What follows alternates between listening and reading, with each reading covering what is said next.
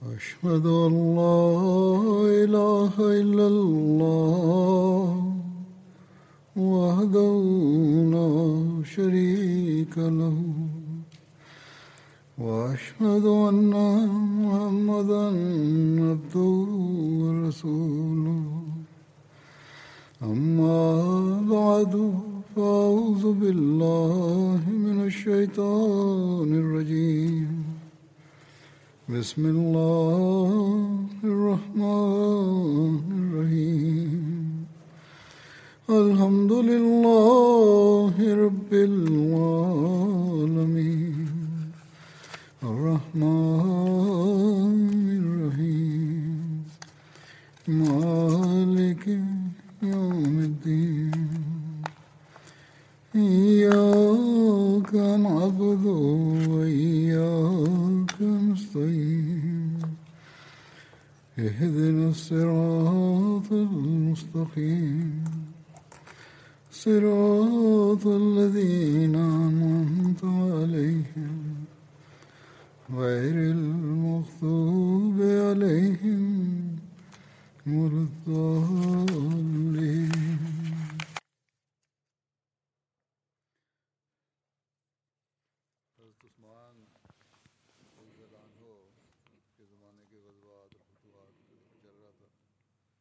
J'évoquais les batailles et les conquêtes de l'époque du calife Othman radhiyallahu anhu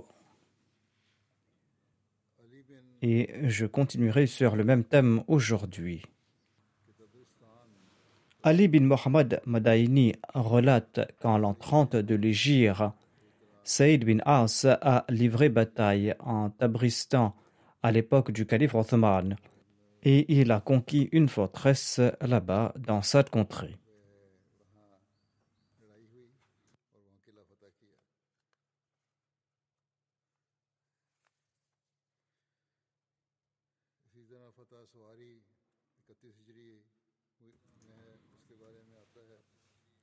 De même, la bataille de Sawari a eu lieu en l'an 31 de l'Hégire.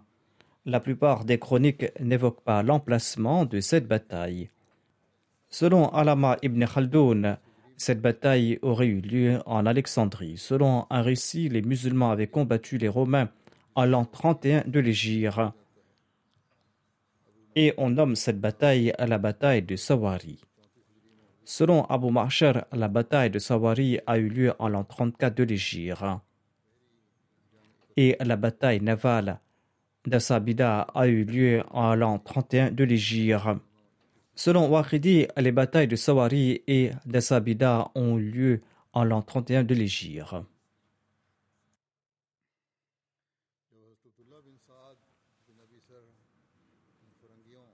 Abdullah bin Saad bin Abi Sahl avait vaincu les Francs et les Berbères en Afrique et en Andalousie. Et cela avait enflammé les Romains. Ils se sont tous réunis chez Constantin, le fils d'Héraclus, et ils sont sortis combattre les musulmans avec une armée d'une importance inconnue depuis le début de l'islam. Cette armée est sortie combattre les musulmans et cette armée comprenait une flotte navale de 500 bateaux. L'émir Muawiyah a nommé Abdullah bin Saad bin Abi Sahl le commandant de la flotte navale. Quand les deux armées se sont confrontées, la bataille a été féroce. Par la suite, grâce à l'aide divine, les musulmans ont remporté la victoire. Constantin et ses soldats restants ont pris la fuite.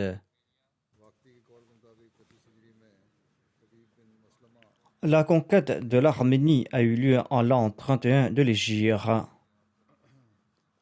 Selon Waqidi, Habib bin Maslama Fihri avait conquis l'Arménie.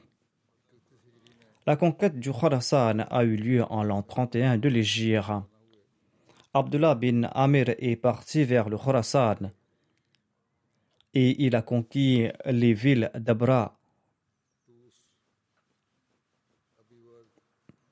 la ville de Tous, la ville d'Abiward et la ville de Nissa.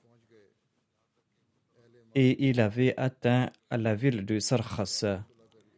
Les habitants de Merva ont conclu un traité cette même année. Merv se situe au Turkménistan et les autres villes évoquées se trouvent en Iran. L'avancée vers les contrées romaines a eu lieu en l'an 32 de l'Hégire. En cette année, l'émir Muawiyah s'est battu contre les Romains et il avait atteint les portes de Constantinople.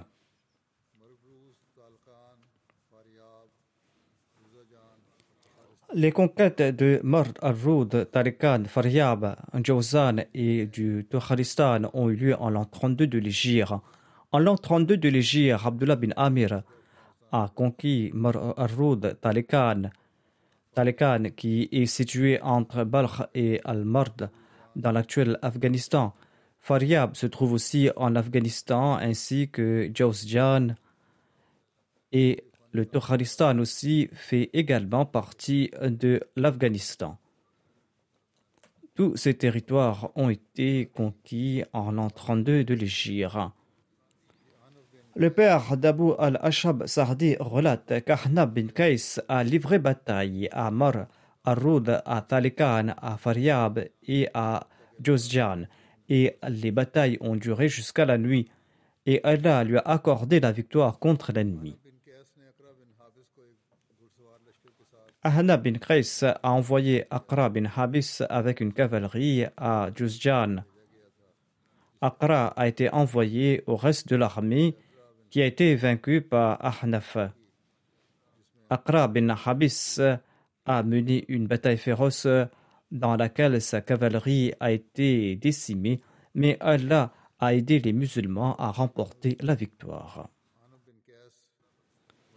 La conquête de Balkh a eu lieu en l'an 32 de l'Hégire. Ahnab bin Qais marcha vers Marbouz à Balkh et il a assiégé la ville. L'ancienne Balkh était une des villes les plus importantes du Khurasan et c'est la ville la plus ancienne de l'Afghanistan actuel. Aujourd'hui, la ville antique est en ruine. Cette ville est située à 12 km de la rive droite de la rivière Balkh.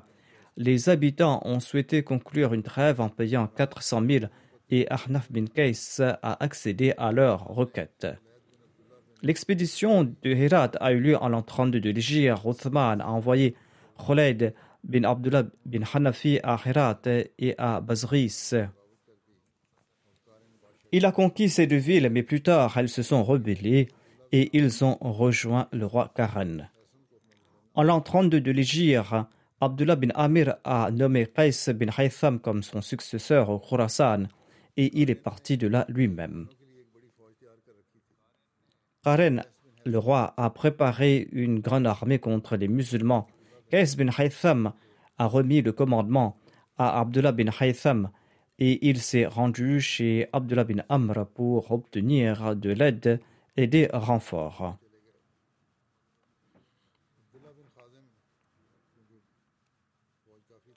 L'armée suffisait pour livrer bataille et Abdullah bin Khazim est sorti avec une armée de 400 000 pour livrer bataille contre Karen. Abdullah bin Khazim a envoyé 600 soldats comme avant-garde et il les a suivis. L'avant-garde a atteint l'armée de Karen à minuit et il les a attaqués. L'ennemi a été effrayé par cette attaque soudaine et lorsque le reste de l'armée musulmane est arrivé, l'ennemi a été vaincu et Karen a été tué. Les musulmans ont poursuivi le reste de l'ennemi et ils ont tué de nombreux soldats et ils ont fait de nombreux prisonniers. À l'époque d'Othman, l'islam avait atteint le sous-continent indien. L'imam Yusuf écrit dans son livre d'Al-Kharaj, son livre des impôts fonciers, en citant l'imam Zuhri, que l'Égypte et la Syrie ont été conquises à l'époque d'Omar, et que certaines régions de l'Afrique et du Khurasan et du Sind ont été conquises à l'époque de Othman. Il existe un récit concernant l'arrivée de l'islam dans le sous-continent indien. Au cours du règne d'Othman, Abdullah bin Muammar a été envoyé à Makran et au Sind avec une armée. Lors des conquêtes de Makran, il a fait montre d'une grande bravoure. Plus tard, l'émirat des zones conquises de cette région lui a été confié. Mujashi bin Masoud Salmi commandait un détachement de l'armée islamique à Kaboul, qui est la capitale de l'Afghanistan actuel, et il y a combattu les opposants de l'islam. Selon les historiens, à cette époque, Kaboul faisait partie du territoire indien. Mujahid a combattu les opposants de l'islam dans la province du Baloutchistan au Pakistan lors du califat d'Othman, et il a fait flotter le drapeau de l'islam dans la région voisine du Sadjistan. Et par la suite, les musulmans se sont installés dans ces régions du sous-continent indien et les ont pris pour patrie. Il existe aussi des prophéties du saint prophète Mohammed au sujet de la sédition qui allait sévir au cours du califat de Othman. Aïcha de Talanha relate que le saint prophète a déclaré: « Ô Othman, il se peut qu'Allah te vêtisse d'une chemise. Si les gens te demandent de l'enlever, tu dois rejeter catégoriquement leur requête. » Ce récit est tiré de Tirmidhi. Selon le Sunan Ibn Majah, Aïcha de Talanha déclare: le saint prophète Mohammed lui a déclaré: « Ô Othman, si Allah te confie cette charge un jour et que les hypocrites souhaitent que tu enlèves la chemise qu'Allah t'a fait porter, eh bien, ne l'enlève pas. » Le saint prophète lui a répété cette phrase à 3 reprises. Norman, le narrateur, déclare à ce sujet: « J'ai demandé à Aïcha ce qui l'empêchait d'informer les gens à ce propos. » Aïcha de Talanha a répondu: « J'avais oublié cette parole du saint prophète Mohammed Bissos lui. »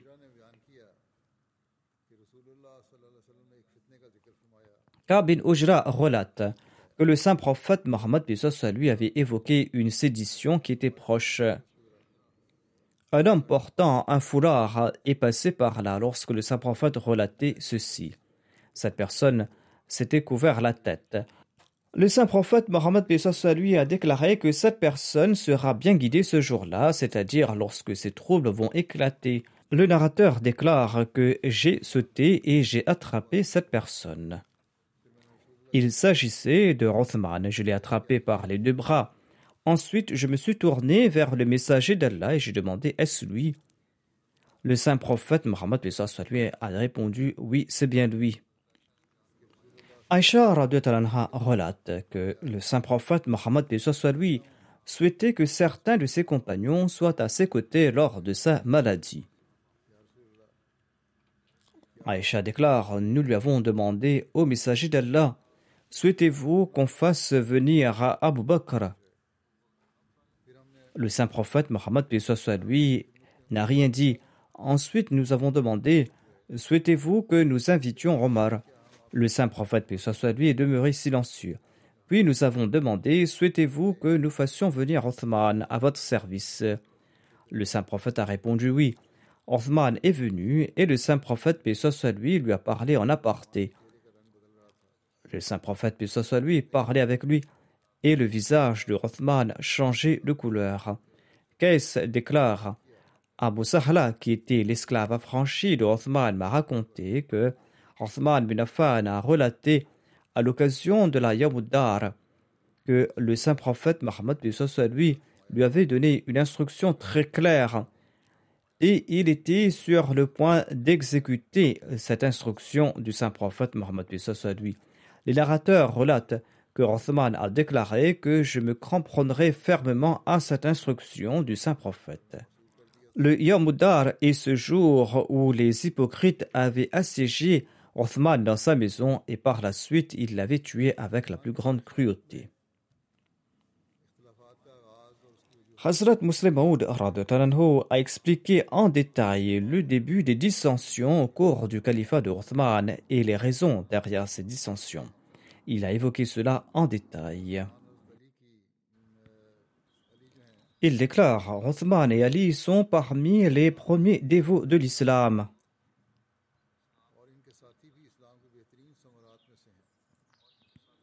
et leurs compagnons sont aussi parmi les meilleurs fruits de l'islam. Porter atteinte à leur honnêteté et à leur taqwa constitue en réalité un discrédit sur l'islam. Tout musulman qui réfléchit sincèrement sur ces faits viendra définitivement à la conclusion que ces deux personnes sont exemptes de toute forme de partialité. Cette affirmation n'est pas sans fondement. Les pages de l'histoire en servent de témoin pour celui qui les examine en toute impartialité.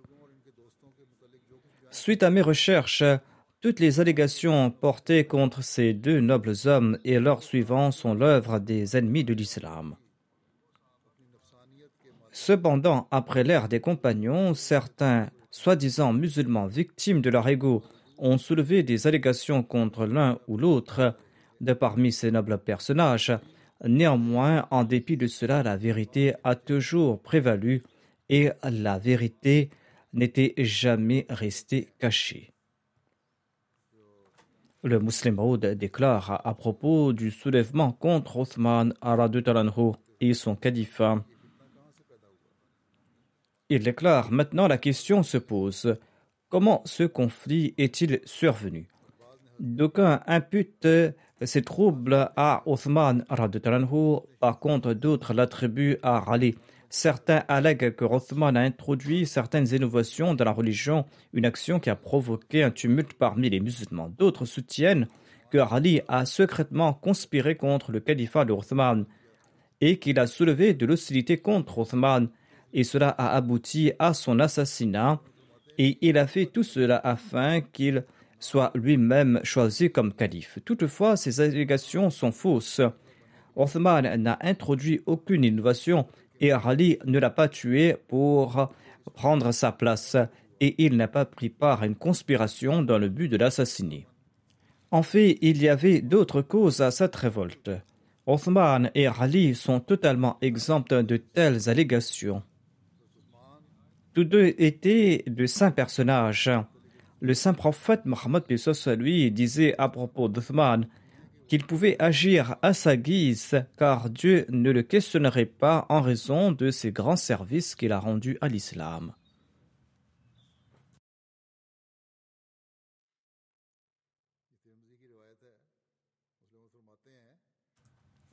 Ce récit est tiré de Tirmidhi. Le saint prophète Mohammed lui disait à propos d'Othman qu'il pouvait agir à sa guise car Allah ne le questionnerait pas parce qu'il avait tant servi l'islam. Cela n'implique pas qu'il ne devra pas répondre de ses actes même s'il renonce à l'islam, mais cela implique plutôt qu'il avait acquis tant de qualités et il avait tant progressé dans la vertu qu'il était impossible qu'une seule de ses actions soit en violation des commandements de Dieu. De ce fait, Othman n'était pas le genre de personnage qui émettrait un ordre en violation à la charia, et Ali n'était pas quelqu'un qui allait conspirer afin de s'emparer du poste de calife. Hazrat Muslim Aoud ajoute: comme je l'ai expliqué plus haut, au début du califat de Othman, il n'y avait aucun trouble pendant les 6 premières années. Au contraire, les gens étaient satisfaits de lui. En fait, il est dit dans l'histoire que pendant cette période, les gens l'appréciaient davantage que Omar.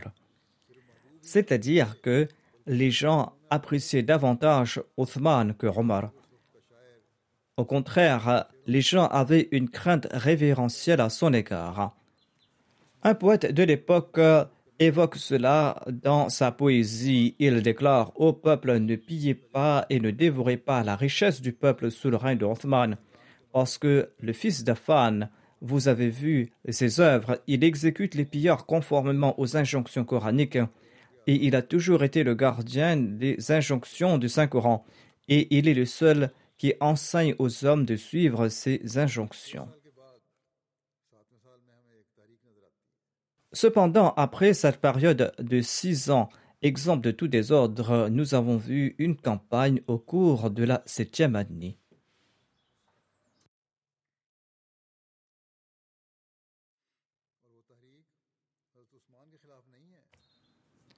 Cette campagne n'était pas dirigée contre Othman, mais plutôt contre les compagnons ou contre certains gouverneurs.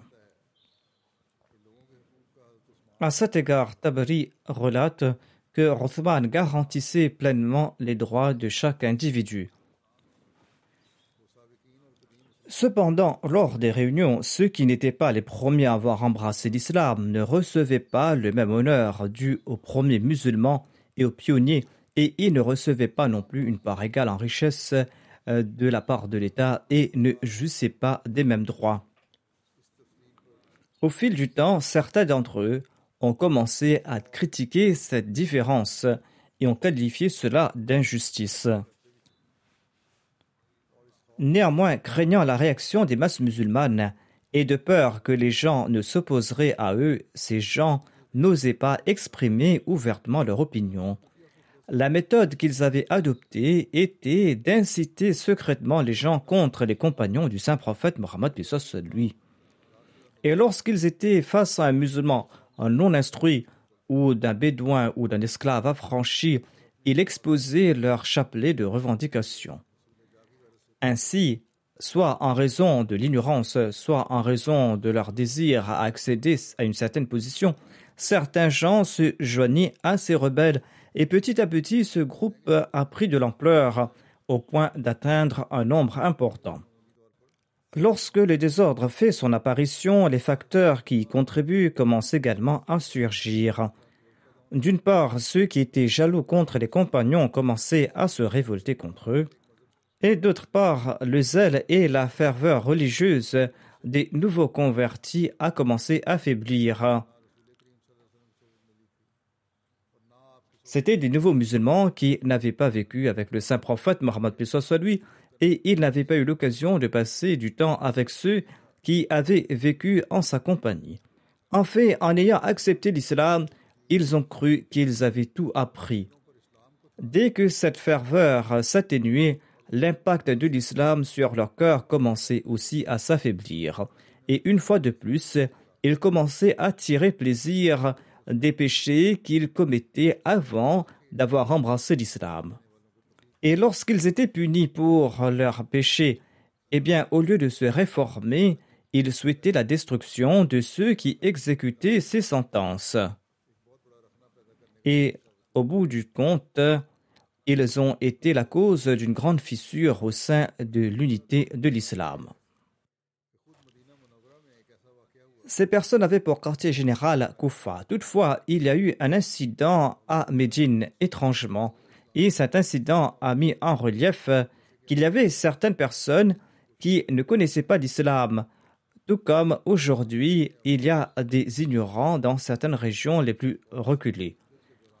Imran bin Abban s'était marié à une femme avant la fin de son idda, de sa période d'attente. Lorsque Uthman en a été informé, il était mécontent et il a ordonné la séparation entre les époux.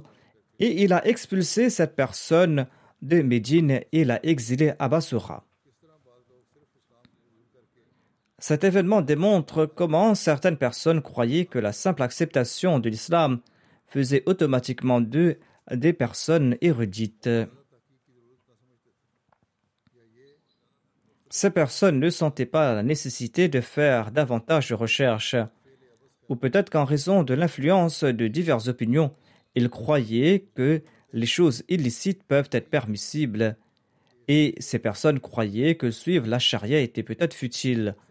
Le Mouslim Maoud déclare qu'en vérité, toute cette agitation était le fruit d'une machination secrète orchestrée par les Juifs. Ils étaient rejoints par certains musulmans qui étaient attirés par les plaisirs de ce monde et qui avaient abandonné leur foi. Sinon, les gouverneurs provinciaux n'étaient pas à blâmer, pas plus qu'ils étaient à la cause de ce désordre. Il y a certains juifs et certains musulmans qui étaient la cause de ces troubles. Le seul tort de ces gouverneurs était du fait qu'ils avaient été nommés par Uthman. Et le tort de Uthman, quant à lui, était qu'il s'était cramponné à la corde de l'unité de l'islam, malgré son âge avancé et malgré sa faiblesse physique. Il portait sur ses épaules le poids de la responsabilité de la Ummah de l'islam et il était préoccupé par l'établissement de la charia islamique. Et ils ne permettaient point aux rebelles et aux tyrans d'opprimer à leur guise les faibles et les impotents. À cet égard, l'incident suivant témoigne de la véracité de ce fait. Lorsque les mêmes rebelles ont tenu une réunion à Koufa et ont débattu de la manière dont le désordre peut être créé parmi les dirigeants musulmans, eh bien, tous ces rebelles se sont accordés de manière unanime sur ce point de vue. Ils ont déclaré par Dieu, « Nul n'osera relever la tête aussi longtemps que règnera Ousmane. » Aussi longtemps que Othman sera présent, personne n'osera relever la tête. Ainsi donc, c'était Othman qui contrariait les plans de la rébellion et il était nécessaire pour eux de le mettre à l'écart afin de parvenir à leur fin. Le Muslim Maud explique davantage à propos de cette révolte. Ainsi donc, Othman a convoqué les rebelles et il a aussi réuni les compagnons du Saint-Prophète Mohammed Bissos à lui. Lorsque tout le monde était réuni, eh bien Othman a informé tout le monde à propos de l'affaire de fond en comble. Et les désinformateurs étaient également debout et ils faisaient figure de témoins et fournissaient leurs témoignages concernant les rebelles et leur complot. Sur ce, les compagnons ont rendu le verdict à l'unanimité que on doit exécuter ces rebelles. Il faut exécuter ces rebelles parce que le saint prophète a déclaré que la malédiction frappe celui qui appelle les gens vers sa propre obéissance ou à l'obéissance d'un autre alors que l'imam est présent. Exécutez cette personne, qui qu'elle soit. Ceci est un récit tiré de Muslim. Ils ont aussi rappelé la parole de Omar qui déclare que « Je ne considère pas légitime l'exécution d'un individu dans laquelle je ne suis pas partie prenante. » En d'autres termes, il ne peut y avoir d'exécution sans l'autorisation de l'État. En ayant entendu le verdict des compagnons, Othman a déclaré « Non, nous allons les pardonner et nous allons accepter leurs excuses. » Et nous allons faire de notre mieux pour les conseiller. Et nous n'allons nous opposer à personne tant qu'il ne viole pas la loi ou la charia, tant qu'il ne fait pas montre d'une incroyance manifeste. Othman a déclaré que vous êtes aussi au courant des points qu'ils ont évoqués. Toutefois, leur projet est de débattre avec moi sur ces questions afin qu'ils puissent retourner dire que nous avons débattu avec Othman concernant ces questions et il a été défait. Ces personnes allèguent que lors d'un voyage, j'ai accompli la prière dans son intégralité, tandis que le saint prophète Mohammed Bissos lui raccourcissait ses prières lors de ses voyages. Othman déclare « Mais moi, j'ai offert cette prière complète qu'à Mina, et ce pour deux raisons. Premièrement, parce que je possédais une propriété là-bas et je m'étais marié là-bas. Deuxièmement, je savais qu'à cette époque, les gens viendraient de toutes parts pour le pèlerinage. Parmi eux se trouvaient des gens non instruits et qui risquaient de dire que le calife n'accomplit que 2 rakats de prière et ils croiraient que la prière ne comporte que 2 rakats. « N'est-ce pas vrai ?» a demandé Othman aux compagnons. Ils ont répondu à l'affirmatif. Ensuite, Othman a déclaré que la deuxième accusation contre moi et qu'ils disent que j'ai introduit cette innovation d'établir des pâturages publics. Mais c'est là une accusation fallacieuse. Les pâturages de l'État ont été établis avant moi par Omar. Et moi, je n'ai fait que rendre plus spacieux ces pâturages en raison du nombre croissant de chameaux qui sont offerts en aumône. Ensuite, les terres désignées pour le pâturage public ne sont la richesse de personne. Et cela appartient à l'État, je n'ai aucun intérêt à faire cela, je ne possède que 2 chameaux, alors que lorsque je suis devenu calife, j'étais le plus riche de tous les Arabes. Maintenant, je ne possède que 2 chameaux, des chameaux que je n'ai gardés que pour le Hajj, n'est-ce pas vrai?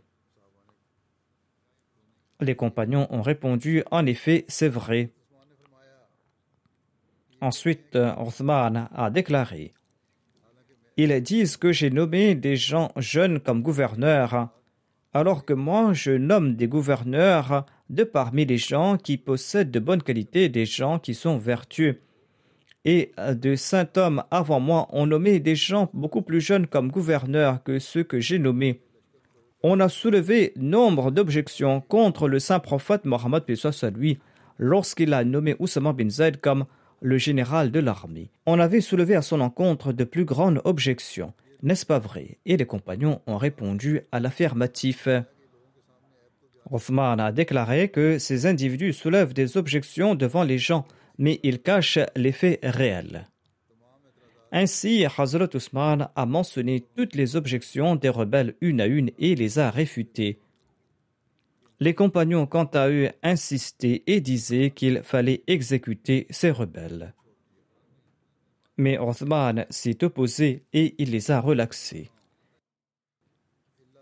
Tabri dit que le reste des musulmans était inflexible quant à l'exécution de ces rebelles, mais on ne pouvait convaincre Othman de les punir. Cet incident démontre que les rebelles avaient employé différents types de mensonges et de duperies. À l'époque, les moyens de transport et la presse n'étaient pas aussi développés qu'aujourd'hui, et il était très facile pour ces gens de tromper ceux qui n'étaient pas instruits et ceux qui n'étaient pas informés. En fait, ces rebelles n'avaient aucune raison légitime de se soulever. Ils ne disaient pas la vérité et la vérité n'était pas de leur côté. Tous leurs efforts étaient fondés sur des contre-vérités et le mensonge.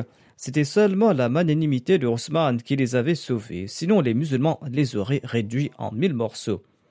Les compagnons ne pouvaient jamais tolérer que la paix et la sécurité qu'ils avaient acquises au prix d'un grand sacrifice, du sacrifice de leur vie, eh bien, ils ne souhaitaient pas que cette paix vole en éclats de cette manière, et cela en raison d'une poignée de gens méchants. Et il disait que si on ne punissait pas promptement ces personnes, on allait démembrer l'État islamique. Mais Othman était l'incarnation de la magnanimité et il désirait que ces rebelles soient guidés et qu'ils ne meurent pas dans un état d'incroyance. Ainsi donc, Othman faisait preuve d'indulgence à leur endroit et il considérait leur rébellion manifeste comme une simple intention de se rebeller et il ne les punissait pas. Cet incident démontre que les compagnons répugnaient grandement ces gens. Tout d'abord, les rebelles affirmaient eux-mêmes que seuls 3 habitants de Médine étaient de collusion avec eux et pas plus. Si d'autres compagnons étaient de leur côté, ils les auraient également mentionnés. Deuxièmement, les compagnons ont démontré à travers leurs actions qu'ils détestaient les comportements de ces rebelles et qu'ils considéraient que leurs actes étaient contraires à la charia et que la seule punition qu'ils méritaient était la peine de mort. Si les rebelles avaient le soutien des compagnons ou des habitants de Médine, eh bien, ils n'auraient pas besoin d'autres justifications ou d'excuses. Ils auraient tué à l'instant même Othman et ils auraient élu une autre personne au poste de calife. Cependant, nous voyons au contraire que si ces gens avaient réussi à tuer Othman, leur propre vie était mise en péril par les épées dégainées des compagnons. Ils n'ont été sauvés que grâce à la générosité et la gentillesse de cet être miséricordieux, cet être qu'ils souhaitaient assassiner, cet être contre qui ils avaient fomenté tant de troubles. On est fort surpris par la malice et l'impiété de ces rebelles. Ils n'ont pas tiré la moindre leçon de cet incident. Et leurs accusations ont été recusées, et toutes leurs accusations se sont révélées fausses et infondées. Ils ont bénéficié de la grâce de Othman, et le cœur de chaque individu témoignait que personne de semblable existait sur la surface de la terre. Cependant, au lieu de se repentir de leurs péchés, et au lieu de ressentir de la honte à cause de leur cruauté, au lieu d'avoir des remords pour leur offense, et au lieu de se retenir de la malveillance, ces rebelles brûlaient davantage de rage et de fureur. Ils considéraient comme une disgrâce le fait que leur personne fût réduite au silence et ils considéraient le pardon de Othman comme le résultat de la bonne exécution de leur plan, et ils sont partis. Ce sujet n'est pas encore terminé, j'en ferai mention à l'avenir. Je souhaite à présent évoquer quelques personnes qui sont décédées récemment et dont je dirigerai les prières funéraires. Le premier est un martyr nommé Abdul Qadir Bashir Ahmad de Bazidkhel de Peshawar. Il est tombé à martyr le 11 février dernier.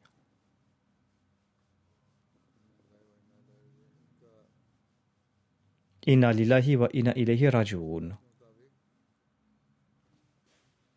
Selon les informations reçues, Abdul Qadir Saheb travaillait dans la clinique de son oncle, le docteur Mansour Ahmad, qui est situé à Bazidkhel à Peshawar. Le martyr et d'autres Ahmadis présents à la clinique se sont rassemblés dans une salle pour accomplir les prières de Zuhr. Et quelqu'un a sonné de la salle du côté des patients. Quand Abdul Qadir a ouvert la porte, un jeune qui se posait comme patient a ouvert le feu sur lui. Il a été grièvement blessé. Il a été touché de 2 balles à la poitrine.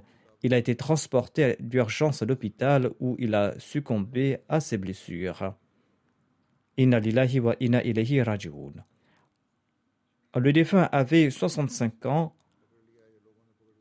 La police, où les gens ont attrapé le meurtrier et l'ont remis à la police.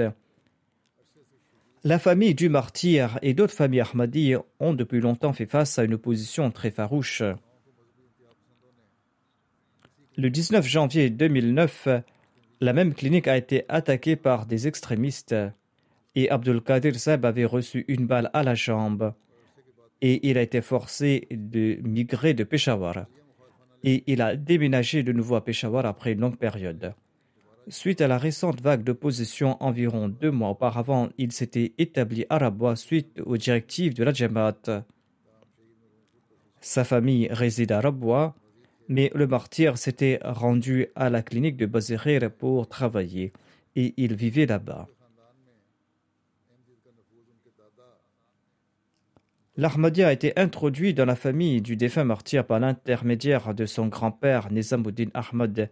Il avait fait la baïra au cours du premier califat.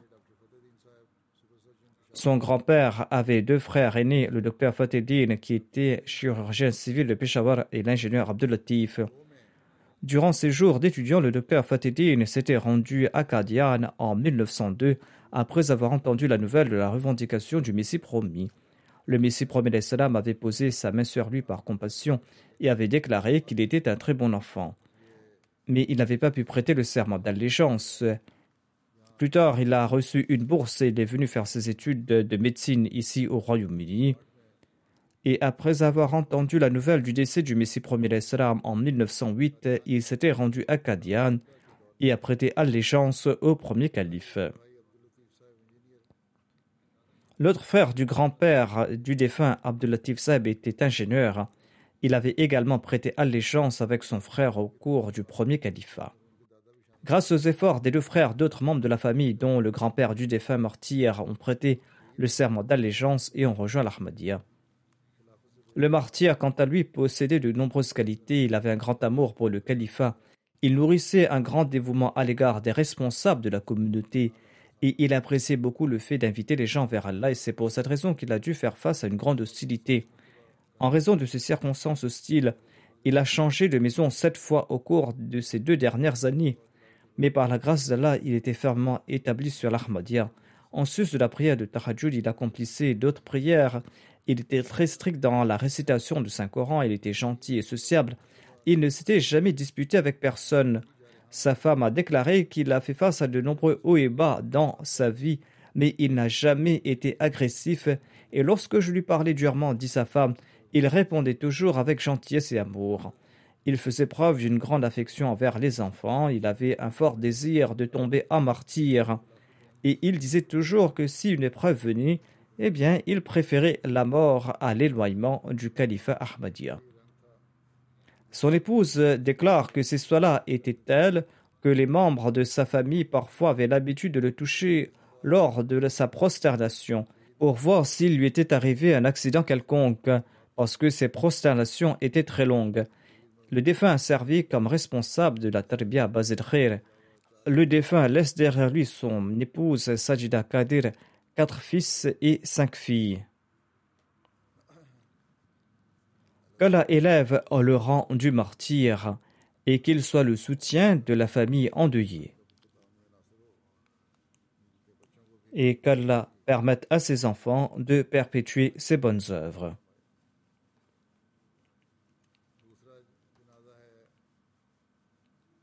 La deuxième prière funéraire sera celle d'Akbar Ali Saheb, qui avait été emprisonné dans la voie d'Allah depuis quelque temps. Il était le fils de M. Ibrahim. Il était résident de Shakatabar du district de Nankana. Il est décédé le 16 février dernier. Selon les informations reçues, Akbar Ali Saheb est décédé le 16 février 2021 à la prison de Sherpura des suites d'une crise cardiaque. Inna lillahi wa inna ilayhi raji'un.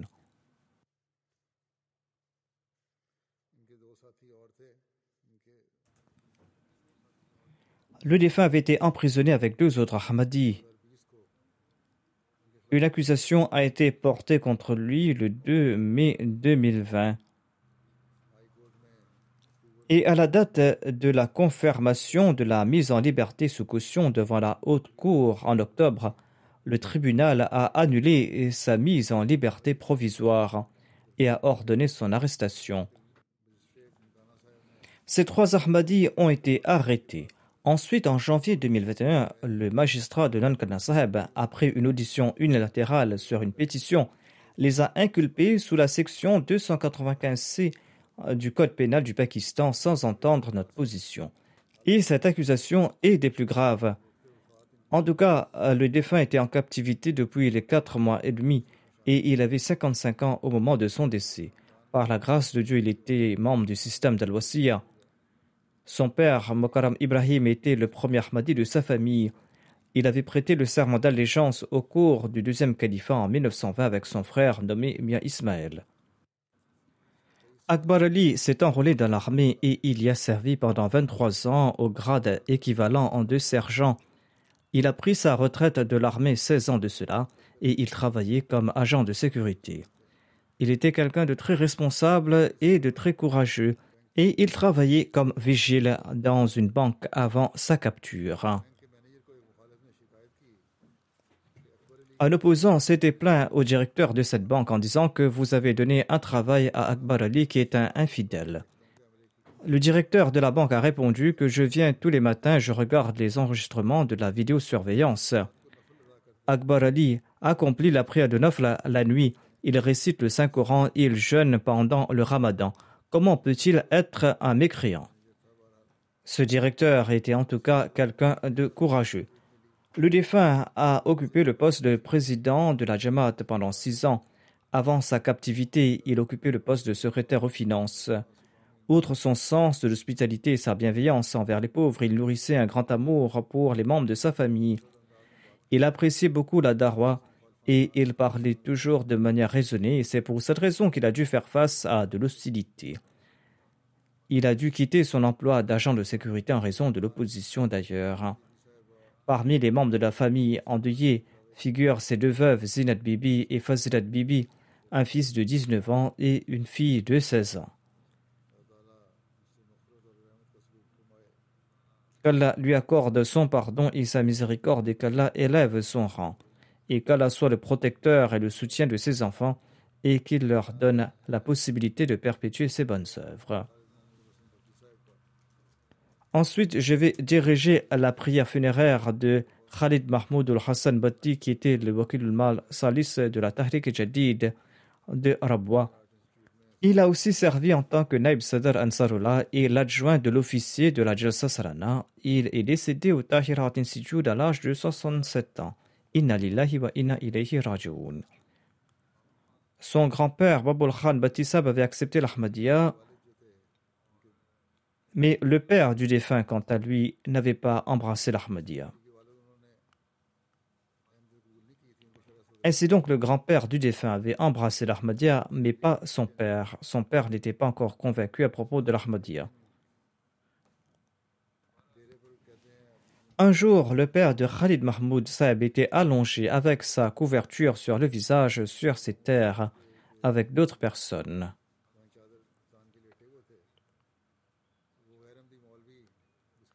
Un mullah non-Ahmadi est passé par là.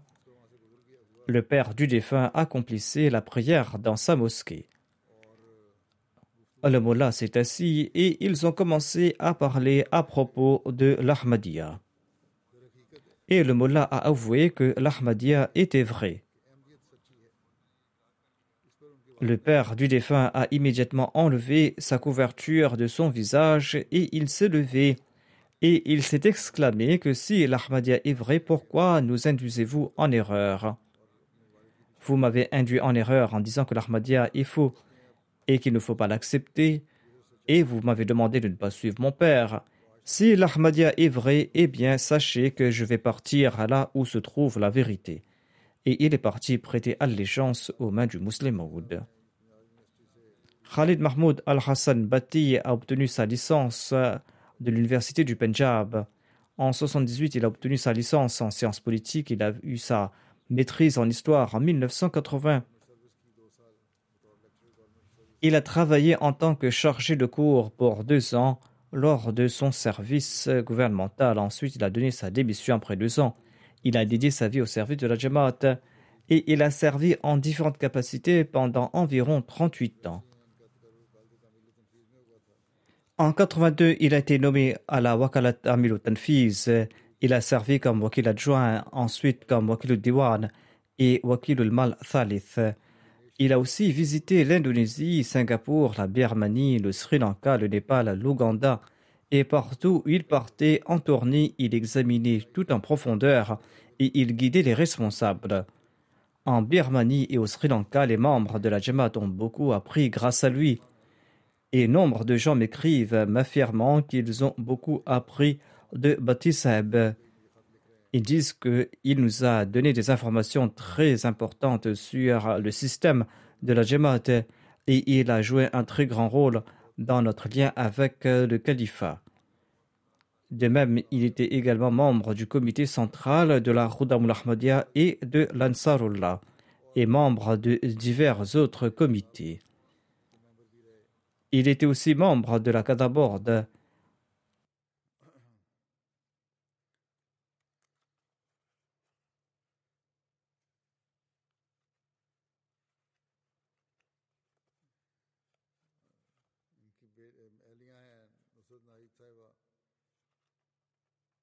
Le défunt laisse derrière lui son épouse qui se nomme Nusrat Nahid Sahiba, ainsi que 2 filles et un fils. Un de ses fils, Khurram Ousmane, travaille ici à la MTA du Royaume-Uni. Il a dédié sa vie. Sa femme relate qu'après avoir fait sa maîtrise en sciences politiques, il a dit à son père qu'il souhaitait faire une maîtrise en histoire. Son père lui a dit qu'il pouvait faire toutes les études qu'il souhaitait faire, mais s'il souhaitait trouver un emploi, eh bien il devait se mettre au service de la Jamaat.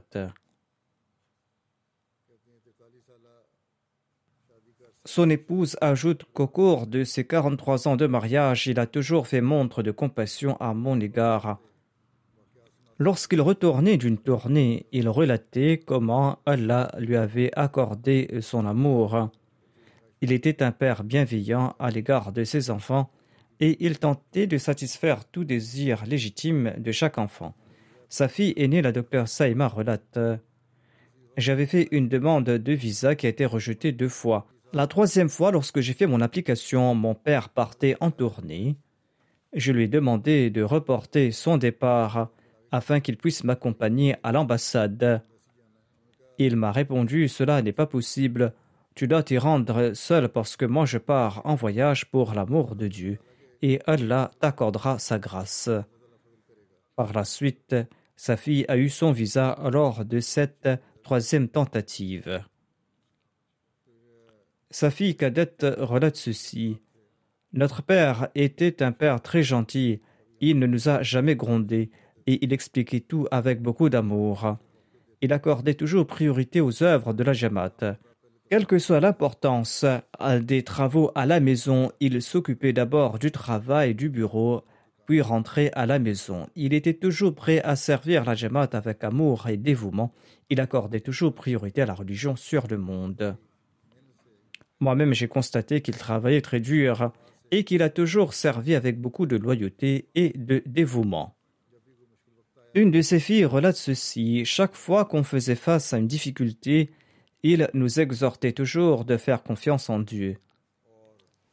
Il disait souvent qu'Allah ne nous abandonne jamais, et il en fut ainsi. Son fils déclare que depuis que nous avons pris conscience, nous l'avons toujours vu servir la Jamaat. Lorsqu'on faisait face à une difficulté ou une épreuve, il disait toujours « Étant donné que je sers la religion, j'accomplis l'œuvre de Dieu. Allah s'occupera de mon travail. » Et Allah accordait sa grâce et sa tâche devenait plus facile. Il a respecté l'esprit du Waqf et il n'a jamais négligé ses devoirs à la maison malgré ses différentes activités. Il prenait soin de tout lui-même. Lek Abid Saeb, qui est conseiller juridique à la Tahrik-e-Jadid, relate ceci. « J'ai travaillé avec le défunt pendant 38 ans. Il était le dépositaire des traditions de la communauté. Parmi ses nombreuses qualités était sa vigilance concernant les biens et les deniers de la Jamaat. » Mohamed Idris, l'un de ses camarades de classe, relate ceci. Après le Waqf, le Khalid silencieux est devenu une figure unique. Son amour pour le califat était ancré dans chaque membre de son corps et l'obéissance au califat de l'époque était devenue le but même de son existence. Être au service de la religion tout le temps était devenu sa nourriture préférée.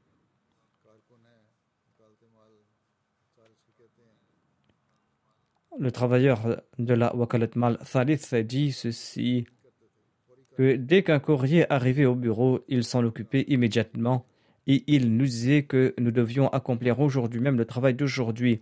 La mort peut frapper à tout instant et on ne sait pas si on aura l'occasion d'accomplir demain la tâche d'aujourd'hui.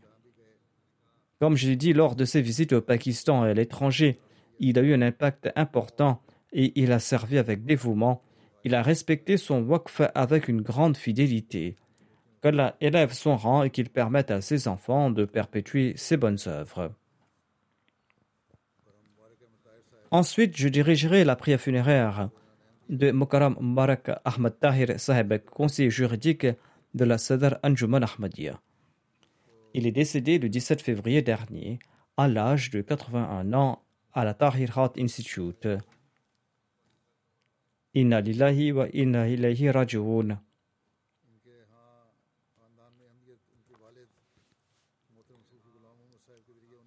L'Ahmadiyya a été introduit dans sa famille par l'entremise de son père Sofiullah Mohammad Saheb en 1927. Lorsqu'il a appris la création de la Jamaat Qadian, il a décidé de visiter Qadian avec ses proches. En 1924, il est parti de Tarbakar du Sindh pour participer à la Jalsa Sarana. Et il a été très impressionné par le Muslimaoud et par la Jamaat, mais il n'avait pas prêté le serment d'allégeance. L'année d'ensuite, il a voulu se rendre de nouveau à Qadian, mais ses compagnons refusaient de le faire. Il s'est rendu l'année suivante. Il a suivi la Jalsa Sarana et par la suite, il a fait le serment d'allégeance. Il avait 28 ans. Les habitants de son village étaient des Ahl Hadith purs et durs. Il a subi une opposition farouche. Ses beaux-parents ont rappelé sa femme en disant qu'il était devenu mécréant.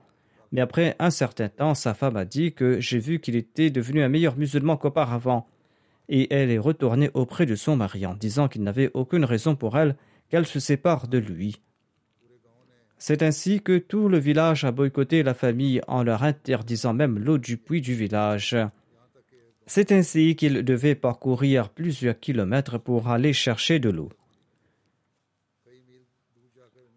Et après quelques semaines, l'eau du puits du village s'est tarie et les villageois ont compris qu'ils avaient coupé l'eau de Soufi Saheb et c'est pour cette raison que l'eau du village s'est tarie. Par la suite, ils ont recommencé à creuser un puits et ils sont partis voir Soufi Saheb, le père du défunt, pour lui demander de faire un premier don. Ils lui ont dit que si vous contribuez en premier, l'eau sortira du puits et ne tarira pas. Ses proches n'ont pas accepté l'Ahmadiyya, mais ils ont mis fin à leur opposition contre lui après cet incident. Rachida Parveen Saheba est l'épouse du défunt. Allah leur a accordé 4 fils et 2 filles. Un de ses fils, Hafiz Ijaz Ahmad Tahir, réside ici à Islamabad, au Royaume-Uni. Il est missionnaire et il enseigne à la Jamia Ahmadiyya du Royaume-Uni. Son autre fils est Nasser Ahmad Tahir et il a dédié sa vie. Il travaille au sein de la Revue des religions du Canada. Mubarak Tahir Saheb, le défunt, avait fait une maîtrise en économie en 1968. Ensuite, il a obtenu un diplôme en droit en 1969. Son waqf a été approuvé en janvier 1970 et il a servi en tant que Muharrar Darja Awal au sein de la Wakalat Oulia après ses études de droit et sa maîtrise. Il a ensuite été envoyé en Ouganda le 5 février 1971 comme enseignant. Il est retourné en 1972 et il a travaillé au sein de la Wakalat Mal Thani pour quelque temps. Ensuite, le 3e calife l'a envoyé à Lahore en 1976 auprès de divers avocats pour sa formation dans le domaine de la fiscalité et du domaine foncier.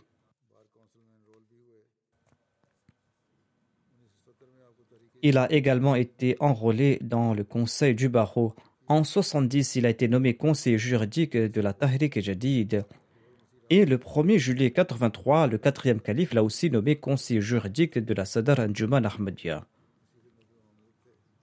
Il servait à ce poste jusqu'à son décès. Il a servi pendant plus de 50 ans et il a servi en tant que muhtamim et en différentes qualités au sein de la Khudamul Ahmadiyya.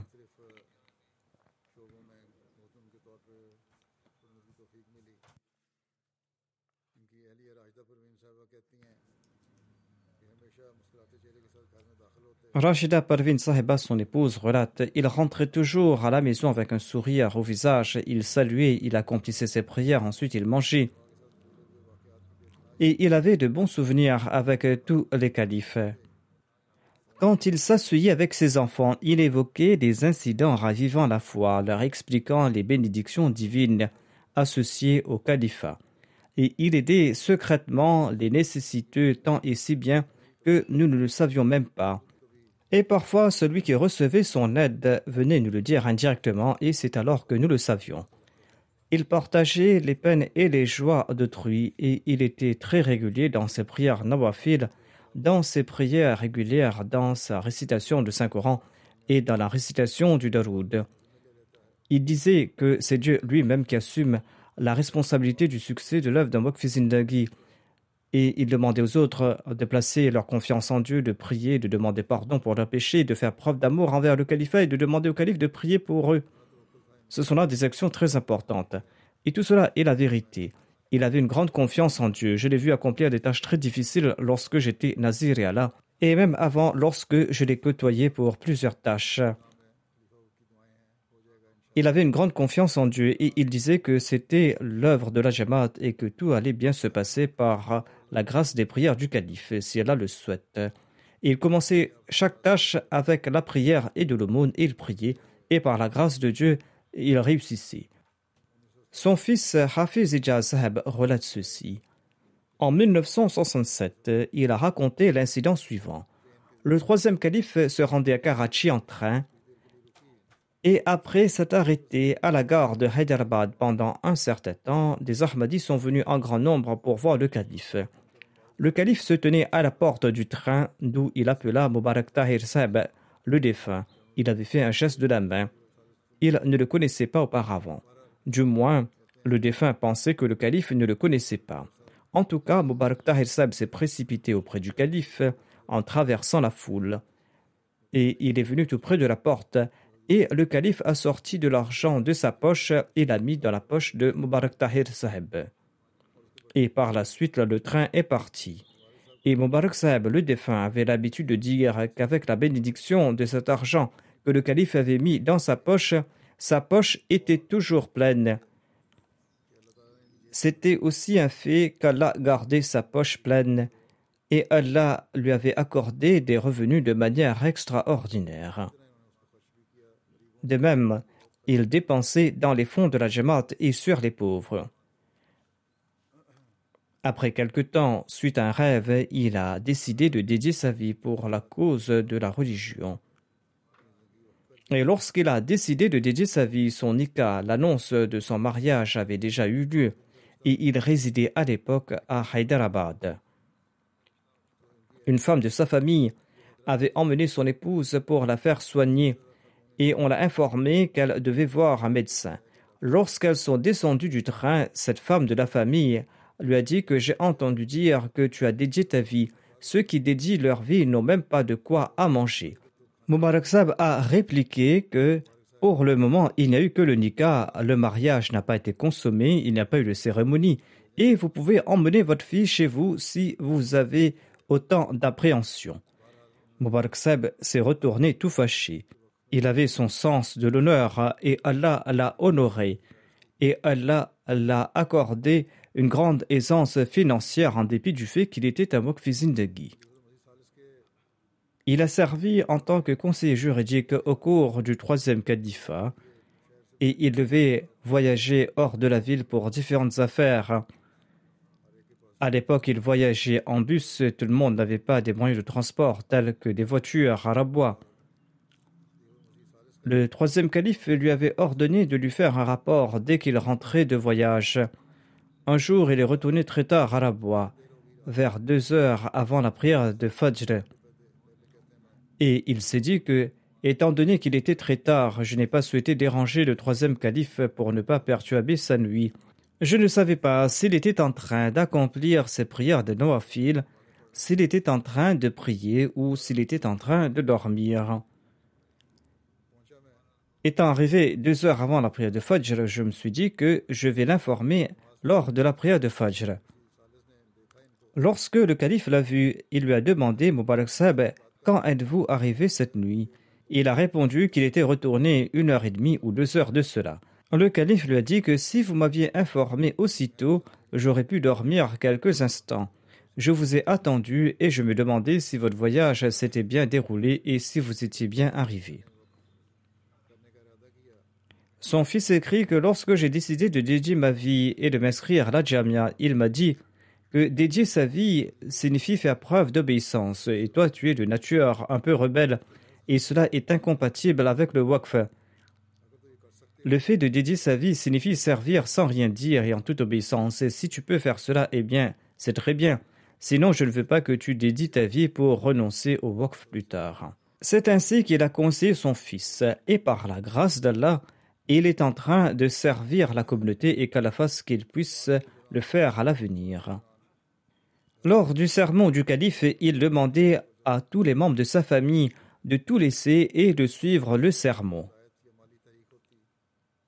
Et dès que le calife prodiguait un conseil au cours du sermon, où il donnait une directive, où il faisait un appel de don, il s'y conformait fait et geste et enjoignait également à ses enfants de le faire. Mirza Adil Ahmad est son assistant au sein de l'Anjuman en tant qu'assistant conseiller juridique. Il déclare que le défunt était dévoué au califat, il avait une foi inébranlable dans les prières. Lorsque la tâche était difficile et là où il devait partir, il disait que j'ai beaucoup prié pendant les nawafiles, j'ai fait de l'aumône et j'ai également écrit au calife, Allah va nous accorder sa grâce. Il ajoute, il était un homme d'honneur, mais pour le bien du travail de la Jamaat, même s'il devait demander de l'aide à celui qui faisait du thé ou à l'assistant du bureau, il n'hésitait pas à le faire. Et il utilisait tous les moyens à sa disposition pour être en contact avec les officiels. Un jour, l'Anjuman avait pris une décision et selon lui, cette décision risquait de porter atteinte à la Jamaat. Il m'a écrit pour m'en informer. Il m'a dit que cette décision n'est pas bonne et qu'il souhaitait faire part de son opinion au calife. Et il a dit que son travail consiste tout simplement à faire part au calife de son avis et la bénédiction résidait dans la décision du calife. Le docteur Sultan Mubashir Sahib écrit ceci: il avait noué des relations avec les responsables et il utilisait ces relations au profit de la communauté. Il avait toujours le sourire au visage, même dans des situations difficiles. Je n'ai jamais vu des signes de panique ou de peur sur son visage. Lors des procès de la Jamaat, il devait se rendre dans des endroits dangereux où il risquait même sa vie, mais il n'a jamais manqué à ses devoirs. Comme je l'ai dit, par la grâce d'Allah, il était très à l'aise financièrement. Allah l'aidait beaucoup à travers les achats d'obligations qui lui permettaient de recevoir beaucoup d'argent. Le docteur Mubashir Sahib ajoute: un jour, il a eu des revenus de 5 millions de roupies et il avait dépensé 60% de cette somme dans des œuvres charitables pour aider les nécessiteux. Il ne l'a pas fait qu'une seule fois, il le faisait toujours. Allah lui a accordé beaucoup d'argent et il dépensait une grande partie dans les fonds de la Jamaat et pour aider les pauvres. Le docteur Mubashir ajoute: il n'avait que 2 souhaits et il demandait souvent de prier pour lui en ce sens. Son premier souhait était de servir la communauté jusqu'à son dernier souffle et le deuxième était de quitter ce monde en bonne santé. Allah a accompli ces 2 souhaits. J'ai constaté moi-même qu'il possédait de nombreuses qualités. Il travaillait avec beaucoup de patience et de courage et il n'était jamais inquiet et il avait une grande confiance en Dieu. Qu'Allah l'exalté exalte son rang et qu'il permette à sa descendance de mériter ses prières. Après les prières de Juma, je vais diriger les prières funéraires de toutes ces personnes, Inch'Allah. Alhamdulillah, alhamdulillah, nahmaduhu wa nasta'inuhu wa nastaghfiruhu wa nu'minu bihi wa natawakkalu alayhi wa na'udhu billahi min shururi anfusina ومن سيئات أعمالنا من يهده الله فلا مضل له ومن يضلل فلا هادي له ونشهد أن لا إله إلا الله ونشهد أن محمدا عبده ورسوله عباد الله رحمكم الله إن الله يأمر بالعدل والإحسان وإيتاء ذي القربى وينهى عن الفحشاء والمنكر والبغي يعظكم لعلكم تذكرون اذكروا الله يذكركم وادعوه يستجب لكم ولذكر الله أكبر